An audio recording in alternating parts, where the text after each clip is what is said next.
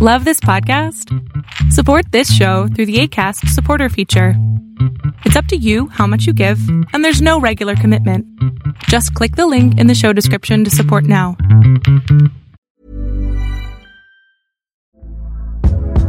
Hey there, it's Michelle Norris. I'm host of a podcast called Your Mama's Kitchen. When I travel, I'm usually looking for a way to find a taste of home when I'm not at home. And one of the things I love to do when I am at home is entertain. And Airbnb allows me to do that. When I was in California recently, I rented a house that had a great kitchen. And when we were sitting around the table, we're all thinking, we're in someone else's house. Someone could be in all of our homes as well. If you have a home, but you're not always at home, you have an Airbnb. Your home might be worth more than you think. Find out how much at airbnb.com/slash host. Hello and welcome to Angry Planet. I'm Jason Fields. Matthew Gault has flown away. On this show, we talk a lot about wars and weapons and such. We talk about geopolitics and strategy, but we rarely talk about the human cost of those fights. Today, we're changing that in the case of Ukraine. We're going to talk about humanitarian efforts and what's happening to people, not just soldiers on the ground. Joining us are Britta Ellwanger, and she works for an organization called For Peace.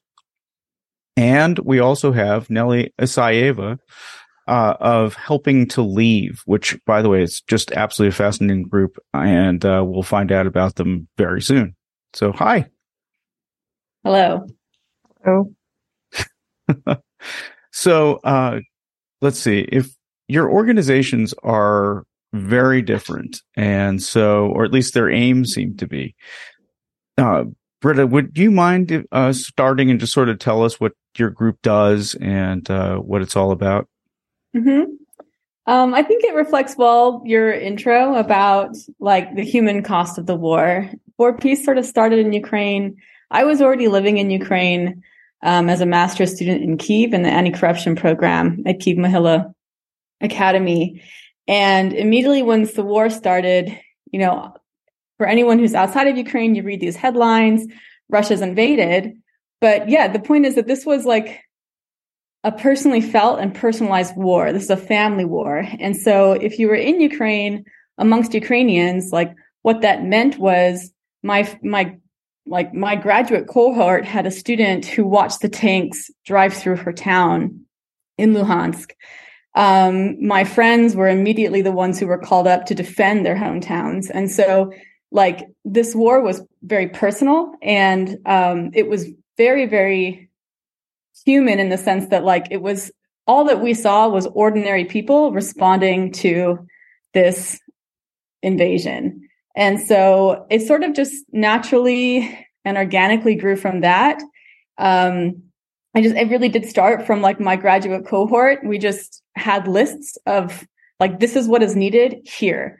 Um, whether it was Pokrovsk Donetsk or whether it was down in Mariupol or whether it was, um, you know, in Kiev. And so it was very much just responding to what local people were saying um, and how locals were responding to this invasion. And that quickly then developed into, yeah, you're helping people who are internally displaced. You're helping people who are leaving the country. Um, you're helping people, you know, men who all of a sudden are soldiers. Um, but it just, we do, we have a lot of different directions, whether it's medical, frontline with soldiers, frontline with um, civilians but it just like happens naturally because that's how Ukrainians they're they're every Ukrainian is balancing all of that at once. So So what uh what kind of aid do you actually like literally provide? I mean, are you sending Okay. food? Um and if uh, you're sending food, where are you sending the food to? That you know, that kind of thing. Okay. Um, so we have medical aid sort of ranges from um, the individual first aid kits that each soldier needs to providing um, more extensive surgical equipment to frontline field hospitals, stabilization centers, and then we also support like doctors in more established trauma clinics with necessary surgical equipment, um, or even just like you know extra um what are they called? Like sanitary um consumables Um, with frontline soldier help, it's anything from shoes to clothes to this IFAK kits to body armor, helmets, drones. Um, more recently, one of our big projects is supporting a Kiev based engineer group that is making um, signal amplifier stations for those drones because one of the top things that every Ukrainian is always fundraising for is drones. They, um, you know, they get taken from Russians have the advantage with radio electronic warfare. And so they sort of jam drones or they just get destroyed. So drones are the number one thing everyone's fundraising for. They're very expensive, but if you could just get the signal amplifier station out with a drone team, then um, it drastically reduces the attrition rate of the drone, and it also more importantly, saves the life of the drone operator um, because they don't have no longer have to operate in exposed open places. Um, so that's sort of the range of. I mean, we've we've provided like cranes to mechanized units so they can pick up the tanks that Western countries are donating and then kind of try to uh, save what parts they can. Um, it, it, just ranges whatever is like the no, most current need we're getting. Um, and then with civilians on the front line, our big project is clean water. Um, we've been providing water filters uh, along the entire front line, up from you know Sumy down to Kherson since the beginning of the invasion. And um, we have also done some food, but food is usually pretty well covered by bigger international aid groups. And then the main one, though, that we work with with civilians um, in recently liberated territories is they're not waiting for reconstruction. They're already doing it now. Even in Kherson after the recent, you know, the Kakhovka Dam destruction, like the number one request that people are asking for is building materials. So uh, it's an interesting contrast. Right now in London at Chatham House, there's this two day conference for reconstruction. Um, but all of our partners along the, you know, the gray zone or liberated areas, they're, they're doing reconstruction now on their own. Like they're taking that burden on themselves um, and so there's a lot of, you know, even when it comes to like providing new water pipelines, because obviously places got shelled, the water pipelines were destroyed, they were old anyway. Um, or, you know, providing the equipment for the school so they can start the school up again. Uh, so there's a lot of, yeah, so it goes into like educational support. Um, and I think that that covers, I'm trying to think if there's other ones. That's oh. a hell of a list. we provided like tractors to to liberated areas um, so that they could start you know well this was over the winter but you know there was the big scare of and it was a very legitimate scare but energy crisis blackouts very little um, centralized ukraine has a centralized heating system so that was out for a lot of those villages um, and so but the, the other risk was these liberated areas you can't go into the forest anymore to collect your own wood because they need to still demine these areas. And people that were going to collect their wood were dying. And so we came together with a couple of the hromadas down by Kherson, and they were like, if we could just control that by at least picking up with the tractor and some like wood chip machines, and we can just make smaller amounts of wood, but we're sort of um, safely managing this for our hromadas, then we can save lives and also provide like almost a recyclable type, type of heating. This was, you know, this was junk pieces of twigs that they were then making into firewood for the locals. So that was one of the projects that we did. Um, not we did that we supported Ukrainians in doing because they're they're like they're just unbelievable. They they don't stop. Uh, so. Well, speaking of unbelievable people, uh, Nelli, I'd like to talk to you about uh, sort of the same thing. Uh, your organization is actually seems very specific. Uh, at least the name is helping to leave. Could you tell me what your group does and how long you've been doing it and just sort of, you know, background uh, so people know who you are. Yeah, so uh, our organization was started on April on February 24th, 2022. Uh, it was started with the Telegram Telegram chat where people uh, were trying to contact each other, people who knew each other. They were they were from different cities uh, they were discussing how they can be evacuated or just escape the Russian invasion. Those were people who were in Kiev or in other cities. They were next to Kiev, and it was like the main target at that moment.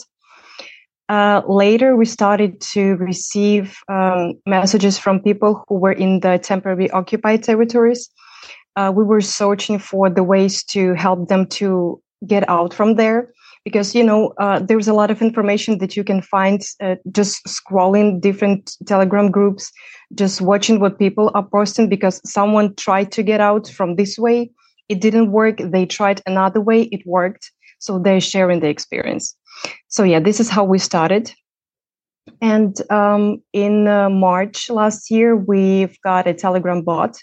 We started to receive uh, official requests for evacuation and we like our organization was officially um, was officially registered in uh, april yeah it was april last year. It was april 25th last year. Um, i think one of the most difficult things that uh, you're facing is when someone from the temporary occupied territory is calling you. When they are in desperate they don't know where to go. They they just sometimes uh, people have money they have a car to escape but they are in the state of mind where they cannot just uh, understand what to do. They just need some kind of support. And sometimes we provide just the information uh, for people to be evacuated especially if we're speaking about the temporary occup- occupied territories right now because uh, till uh, December last year, it was the direct way from the temporary occupied territory to the territory that is under Ukrainian control.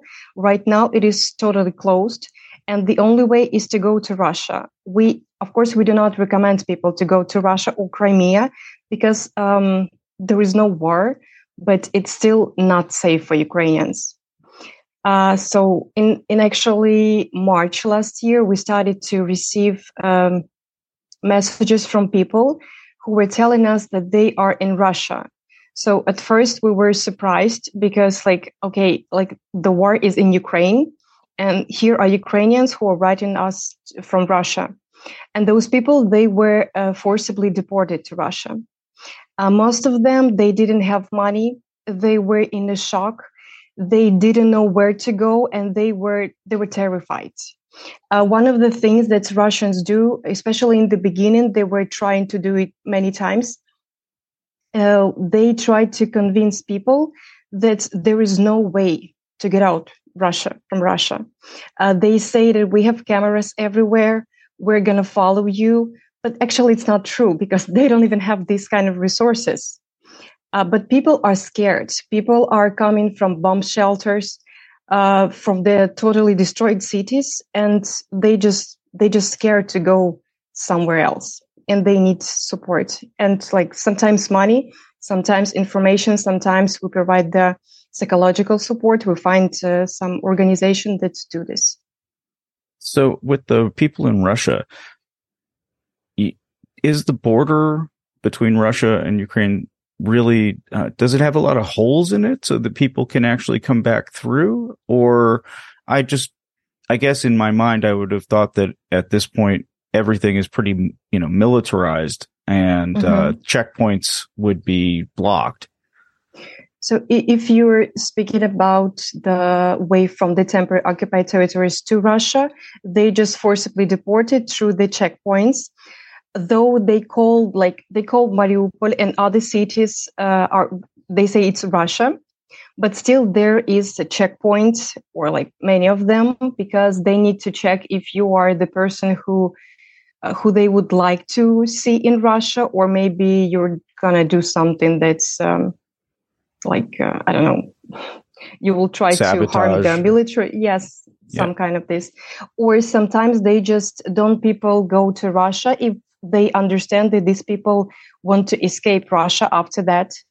They just, these people have pro-Ukrainian position. And if somehow they will show it or just the soldier or the body control guy will, will feel this way, they can just block the, the way to Russia for this person. And they say you, you need to stay, um, here until the end of the special military operation.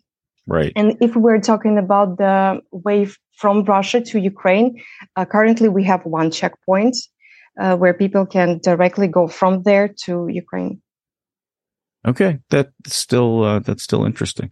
Um, is there a lot of corruption and bribery for you know to get people around to help them move?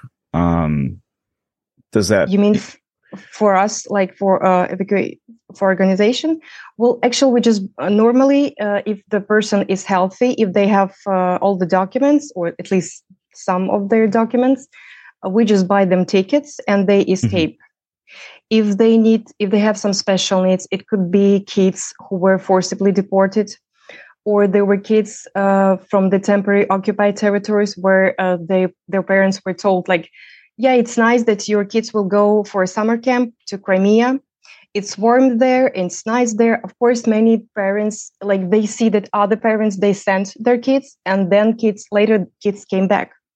And they feel like okay it could be a chance for my child to have a one or two weeks outside of the war and they agreed but then uh, the territory was deoccupied by ukrainian army and russian says we cannot give your kids back there is no way Right. And I mean, there are lots of stories about how the children's identity is being taken away from them and they're being raised in Russia by Russians. Yeah.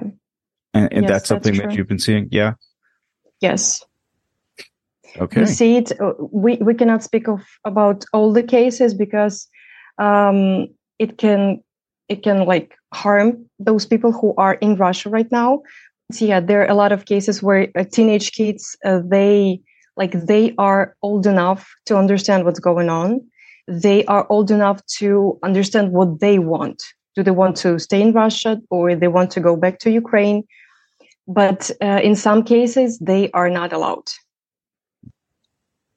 So they are people communicating? And actually britt i was sort of wondering also for you um, people are using telegram uh, as the main way to communicate uh, with each other or uh, it's or, one or of the ways yeah. And it's actually when they uh, contact us via our telegram bot it's safe for them because it, it like it doesn't save your cache. It's like uh, no one can check what were you doing uh, what were you texting on the bot. And like you're kind of safe if they won't find any information and so uh, Britta, what does your group do um, uh, we're a bit more chaotic with just whatever the group that we're working with, what they use. But I like the fun anecdote is I met Nelli through um, her, their Telegram bot. Um, and part of what Nelli maybe didn't explain is, or didn't add to what all she also does is because they already had all these amazing contacts and a long established um, network in the Kherson region because of all the evacuations they've been doing this whole year her group became not only like a center central place for evacuation work this past um, you know weeks since the Kakhovka Dam was exploded, but it also became like a crucial starting platform for anybody who wanted to do direct humanitarian aid in the region.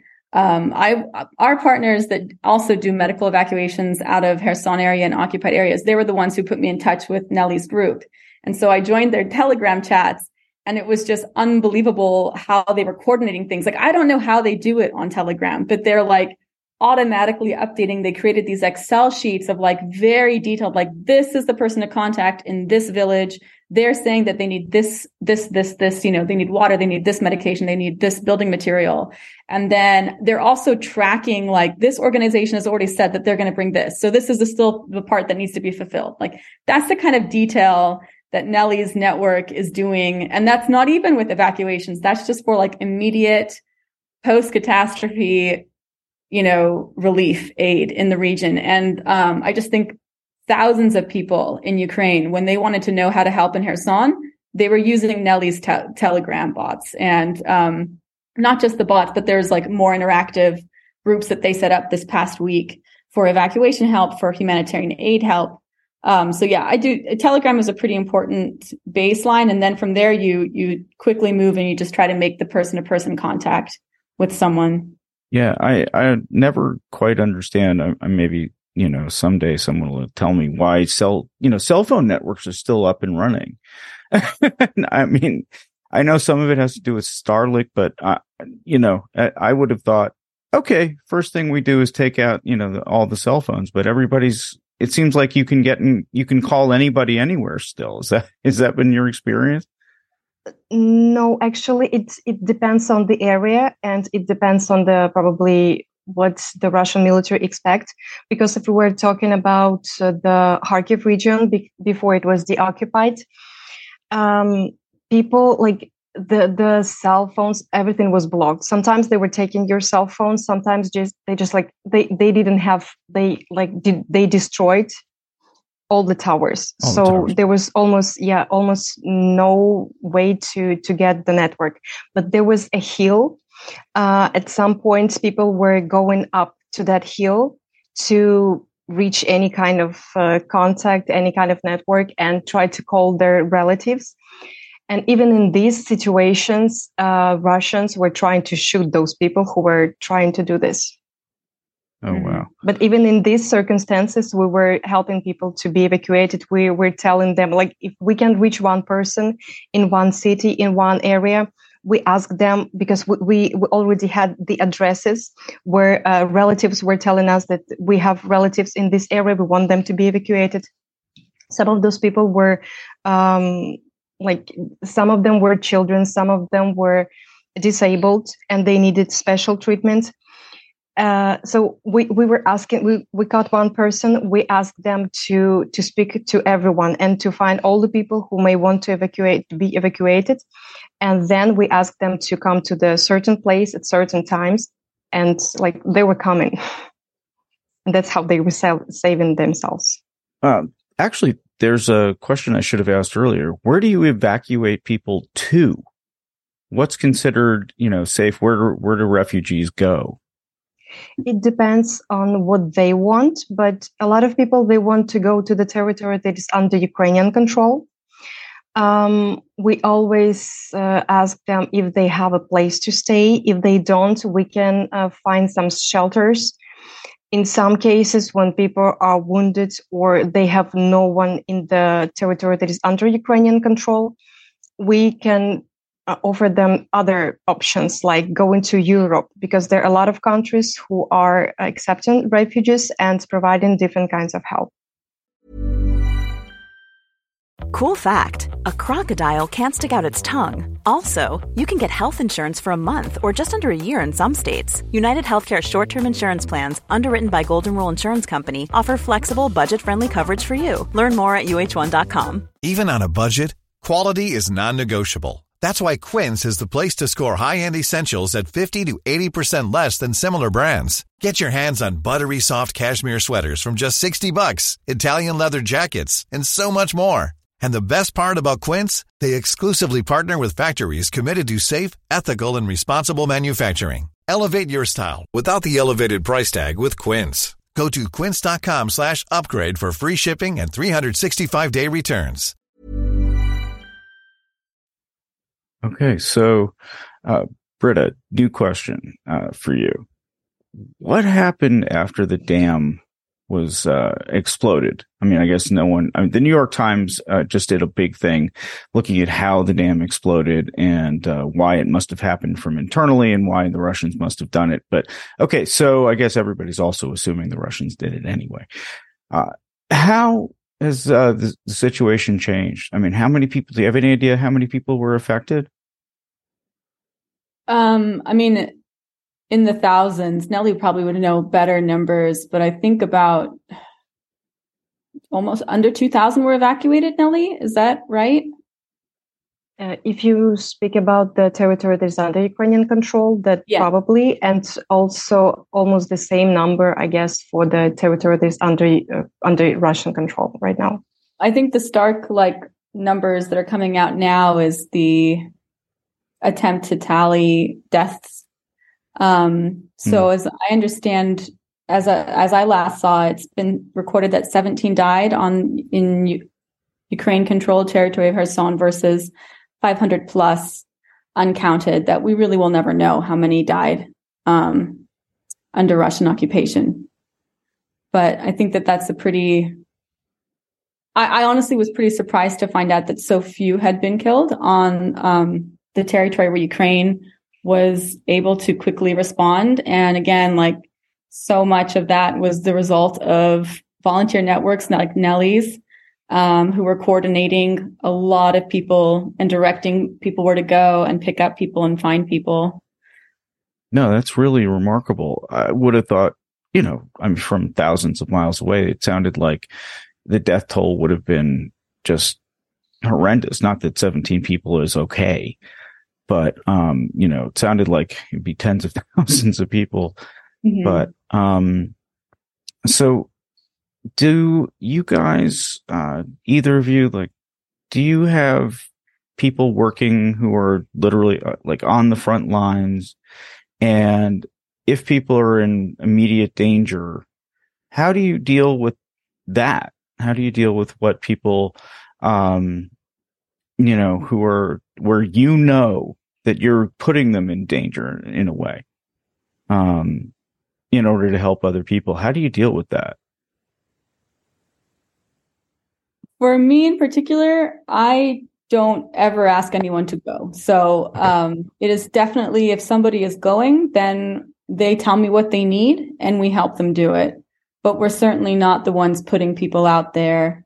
Okay. Um, or I, you know, wherever I go, then I go. But um, that's sort of our line with that is definitely we're not directing where people go. Okay. Okay.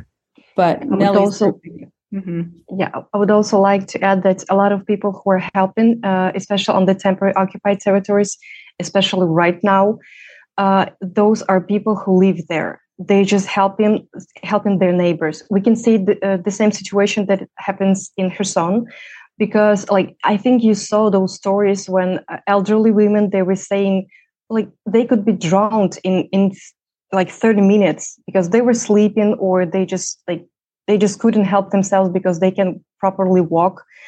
Uh, and they were telling that their neighbors just ran into their houses, yelled them that uh, you need to be evacuated, and just immediately take them away. This yeah. the same situation is happening in the temporary occupied territories, but it's a little bit no, it's much worse because it, even those people who have boats, uh, those boats can be taken. Like Russian military, they see that people are uh, going to rescue someone or just they see the person on the boat they just they can take the boat. Mm-hmm. uh, they see people who are uh, on the rooftops. They they don't know what sometimes they don't know what to do because they were not ready for these things of course as well. And in many cases they just don't care. They uh they don't allow people to leave those territories. Like for for a couple of days for the first days no one could uh, like just few people could escape. The volunteers were gathering the information uh, when there were uh, someone on the territory who were saying that i have a boat i can help. We were trying to get the contacts or like the addresses and put them on the map of those people who like, you know even if the person is on the rooftop it doesn't mean that you will see them or hear them. So uh, when they were like uh, children elderly people or like anyone who who need needs an immediate help. We were trying to to tell people like if you can you can go this way. You can go to this address because of course people local people they know these addresses. They don't need a sign to to find the street. Mm. and in other ways when we were occupied when we were evacuating from the kharkiv region or any other uh, territory uh, volunteers they just want to go there and want to help.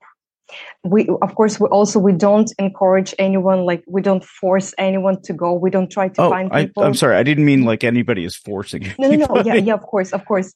I mean like they know what they do. Maybe sometimes they don't understand what exactly they're gonna face because when it's like your first trip you never know. You just you think that you know what is this but you, you don't.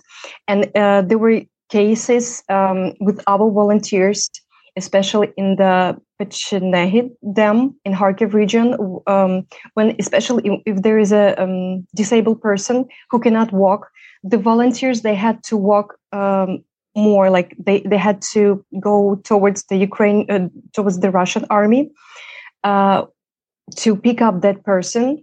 And in these cases, some of the volunteers were kidnapped, and after that, they were tortured and some of them were able to escape we were trying to find them even the temp- the territory was occupied so like even the russians at that moment they say okay like we give you green light. This is the day when you can be evacuated. They let people go and they start to shoot them. Yeah. So like this is how how how they work. I just yeah. also wanted to emphasize what Nelli said. I, I think a really crucial element of humanitarian relief in Ukraine is less often like going somewhere, but knowing people who are already there. That's hmm. pretty critical. And I think that that's, um, like that is the reason why the Ukrainian like response is so fast and so effective. Like she was saying, like you're not telling, you're not working through intermediaries. You don't necessarily have to like explain where to go. You're working with people who have who have local knowledge and can command this this uh, environment. And really, all that you need to do is know those people and then just help them in the way that they need to be helped to do what they can uniquely do because it's their home. Um, and you know that's like their home in terms of like it's their street, it's their village, but they really do command unique knowledge and it's not it's less about having to swoop in and, and save yeah. someone it, it's just they're they're doing it and they just need help and maybe a little bit of sort of like that last mile coordination. But I, think that's where my dumb question comes from. Because what I'm used to thinking about when you talk about refugees are the pictures of camps being set up by the UN and other organizations, uh, you know, and people literally streaming over borders by the tens of thousands. And um, it's really sounds like Ukraine is is just a different uh, situation.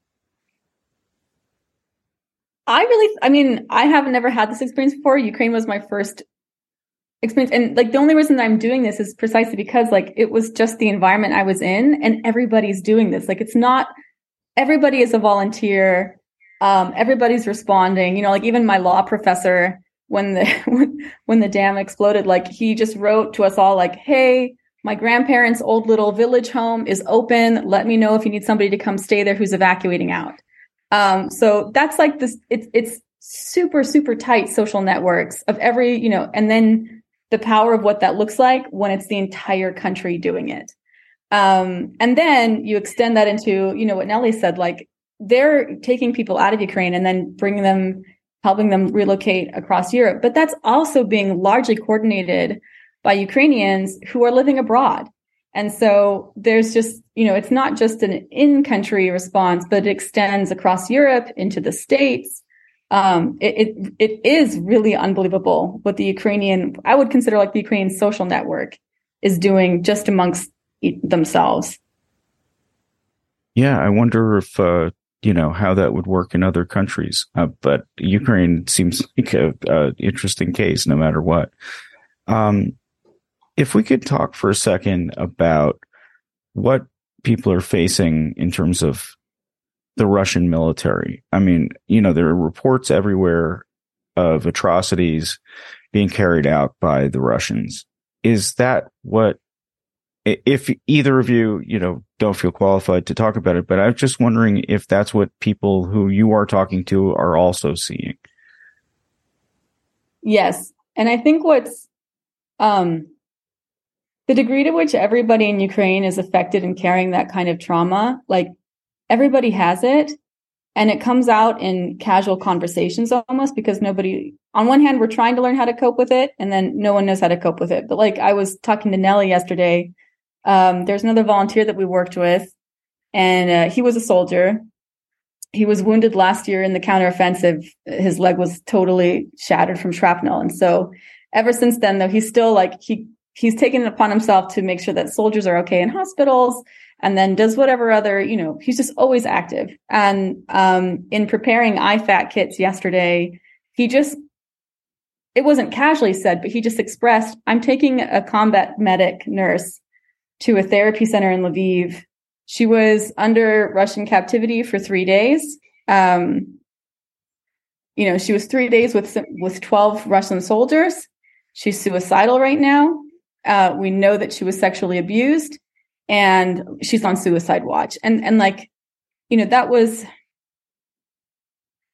yeah, I wouldn't have known that. I wouldn't have known that he was dealing with that as well, or that that was, you know, a degree of um, sexual torture um, that that everyone is sort of it's on everyone's mind and it's present and it just sort of comes out in a conversation in which you're doing something totally different or another partner that we work with in liberated areas of Kharkiv her as Nelli described earlier you know soldiers were checking if you looked like you were pro-ukrainian and who knows what metric they decided that meant. But one of um on the border between Kharkiv and Russia so this was a town that was very quickly under occupation and um, they just described you know they never let the children out because they didn't ever they were so worried about having them deported or kidnapped. Um, the soldiers would check every house to see if there were weapons or if there was any evidence that they were pro-ukrainian. Um, one of the teachers the school teacher her father was they they deemed him pro-ukrainian. Of course all of them are pro-ukrainian. And and that's also part of it is like well not all of them but um the degree which you know solidarity has to come at the town level because if one town person snitches and says that woman has a son who's a soldier that person is automatically going to be tortured sent away um, and so this was actually a, a very beautiful case where this woman the school teacher her son was a soldier and not a single person in the town ever told the russian occupiers that um, but her dad was then identified as someone that was pro-ukrainian and he was sent they knew that there was about 30 kilometers from their town where the torture chamber was. And he was sent there for a month. He has never told anybody what happened to him during that month. And he's one of the few that returned. So there are still many men from that town. They still don't know what happened to them. Um, and these are women that like I have sat with because we've decided that we want to fundraise a Starlink for them so they can start teaching school again. Like I, they're still living life and they're still pushing to start up online kindergarten. Um, and then you just learn slowly what all they're still dealing with. Um, but I would say that it is kind of all present and, and I, it takes time for people to say it. And it also slips out sometimes in ways where you just have to be listening. And I'm sure Nelli has a lot more to share on that. Yeah, just when when you were talking about the the experience that you've heard about and your experience, I just recalled the recent uh, situations that were happening in the temporary occupied territories. While while people were sitting on the rooftops, they were uh, waiting for the help to come. They saw Ukrainian military, Ukrainian soldiers who were coming on boats. They were trying to save. Of course, it was like a huge risk, but they were trying to save people and sometimes people on the rooftops because they see like they, they're standing higher and they can see more than the soldiers who were on the boats. People were yelling to them like you need to go away. You need to hide because the russian military is standing right there. Like we're gonna be fine. We will wait here but you need to be safe. So people even in these circumstances they are thinking about other people. And when we were calling the first days um, when people just they didn't even know uh, will the water go up or like will everything be drawn like what floor should they hide on? Even if they didn't have chance to go to to the city center for example in Oleshki because uh, the city center is like higher.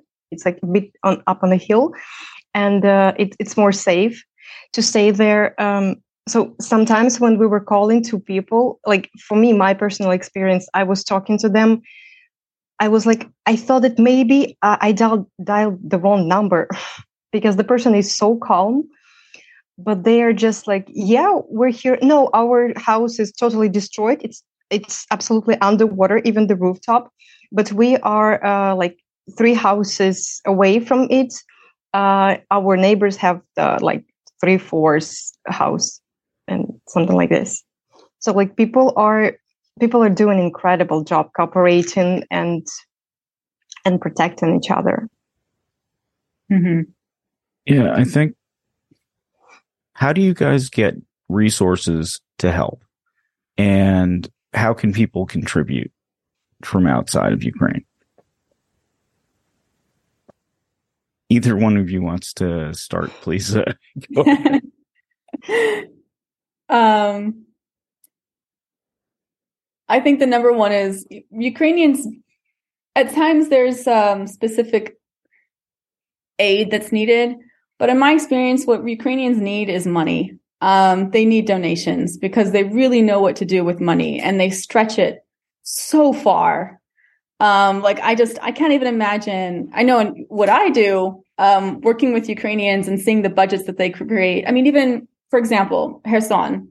Um, when I got the list through Nelli's network, who was working with evacuation teams of like, this is, you know, we need 10 more of these boats. We need 20 more of these motors for the boats. We need waiters. No, no, no. Um, we could, you know, I quickly kind of tallied up a budget and on that budget, it was, it was already much better priced than what we would have done if it had been some bigger international org. But then on top of it, like, uh, we got to, they just, they, um, we got some of the boats donated. We got some of the waiters donated. Um, so I do think the number one is donate, donate to Nelli's org, donate to For Peace, because like Ukrainians, they don't waste that money. Um, and you know, when we get like a list where there's a budget, we still find ways to reduce the price. So that would be my thought is find direct local volunteer groups in Ukraine and donate. And what's yeah, the best way to find those groups if you're from outside? I mean, uh, it sounds like it might be a problem, you know. I think helping to leave is a good one. Um, for peace works directly with Ukrainians on the ground. Okay, and Nelli, you want, uh, wanted to say something too. Yeah, uh, like uh, the way how we are getting money, it's donations and also grants. We have, uh, for example, grants for uh, patients with um, with oncological with cancer uh, with different kind of cancers, and we try to find some clinics uh, that will start to treat them immediately or like very fast, or the countries that will uh, provide them the, the best treatments and as soon as possible after arriving. And also, like those money are going for the evacuation of these people sometimes because even we uh, we do the evacuation uh, to Europe but um, like sometimes uh, people need like medical assistance. They need to be evacuated um, in an amb- ambulance. And it's like it's way more expensive. So yeah so sometimes we use the grants sometimes we use donations. But two things that i think every organization that works uh, in ukraine uh, needs it's people and money. Because money is great but if no one can do this job you cannot do anything. Well, I want to thank you both for coming on Angry Planet and taking us through all this. Thank you for hosting. Thank you.